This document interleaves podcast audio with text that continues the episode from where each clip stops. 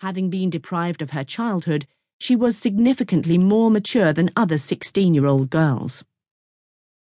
As Mary confided to the pantry maid that night, Sean's a slippery little bastard, but he never lies to me. He's real popular with them rich bitches in the Premier suites, but he likes me to take care of his private needs, so to speak. His sexy shenanigans with them girls earns him a lot of loot, but let's face it, he makes every penny of it on his ruddy knees. And he ain't mean when it comes to paying me for sexual favours. Truth is, I'd fuck him for free anyways. Ah, yes, the tireless wheels of commerce grinding ever onwards in the early part of the 20th century. In an establishment the size of the Hotel du Barry, it would have been easy to find a vacant bed, but as Sean once informed Mary, all week I labour on quality linen sheets, so for a change I like to get my rocks off with you in the broom closet up against the alley wall, under the stairs, or out in the laundry yard. It gets rid of the expensive pong of those debutantes. It doesn't mean I don't respect you, Mary. After days and nights of muff diving, it's the only way I can get the smell of Mitsouko perfume out from under my nostrils. I can taste it. Mary had no reason to doubt him. The whole hotel reeked of the stuff. Sometimes there was a veritable fug of stale Mitsouko clogging up the hydraulic lifts and permeating the corridors.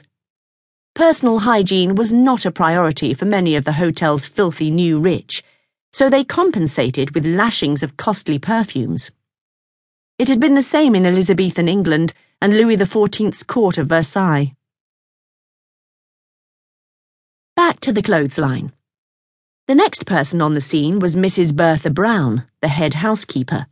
She ran the hotel laundry like a crack regiment and was there to check the laundry maids were carrying out their designated duties.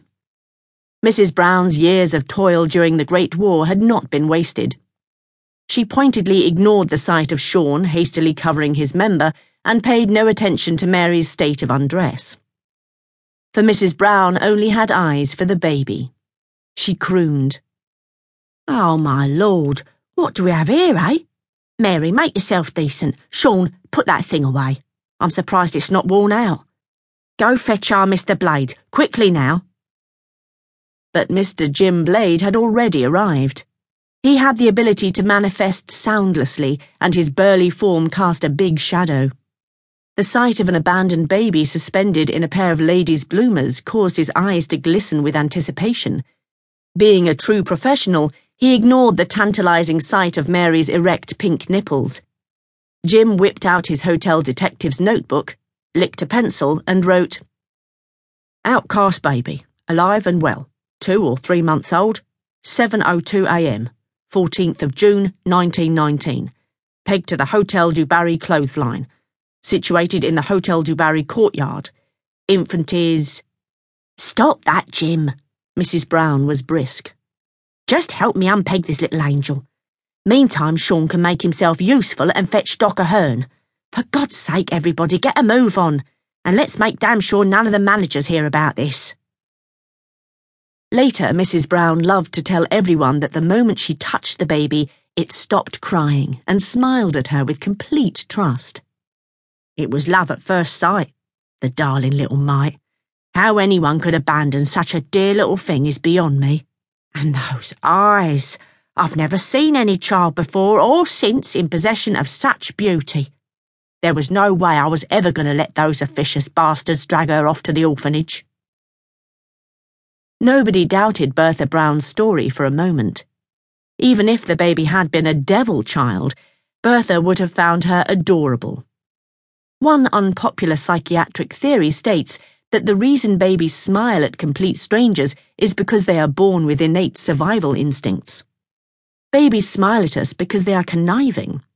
They want to optimize their chances of not being eaten alive by predators. While we think they're smiling and chortling with delight, they're actually grimacing, desperately in the hope we'll be distracted by their charm. For babies know instinctively that if they endear themselves, we might spare them. The baby was not only spared, but mollycoddled and indulged. She was quickly whisked into the cosy warmth of the maid's kitchen, where Doc Ahern carefully examined her all over and announced to the little group, It's a girl, probably only about six.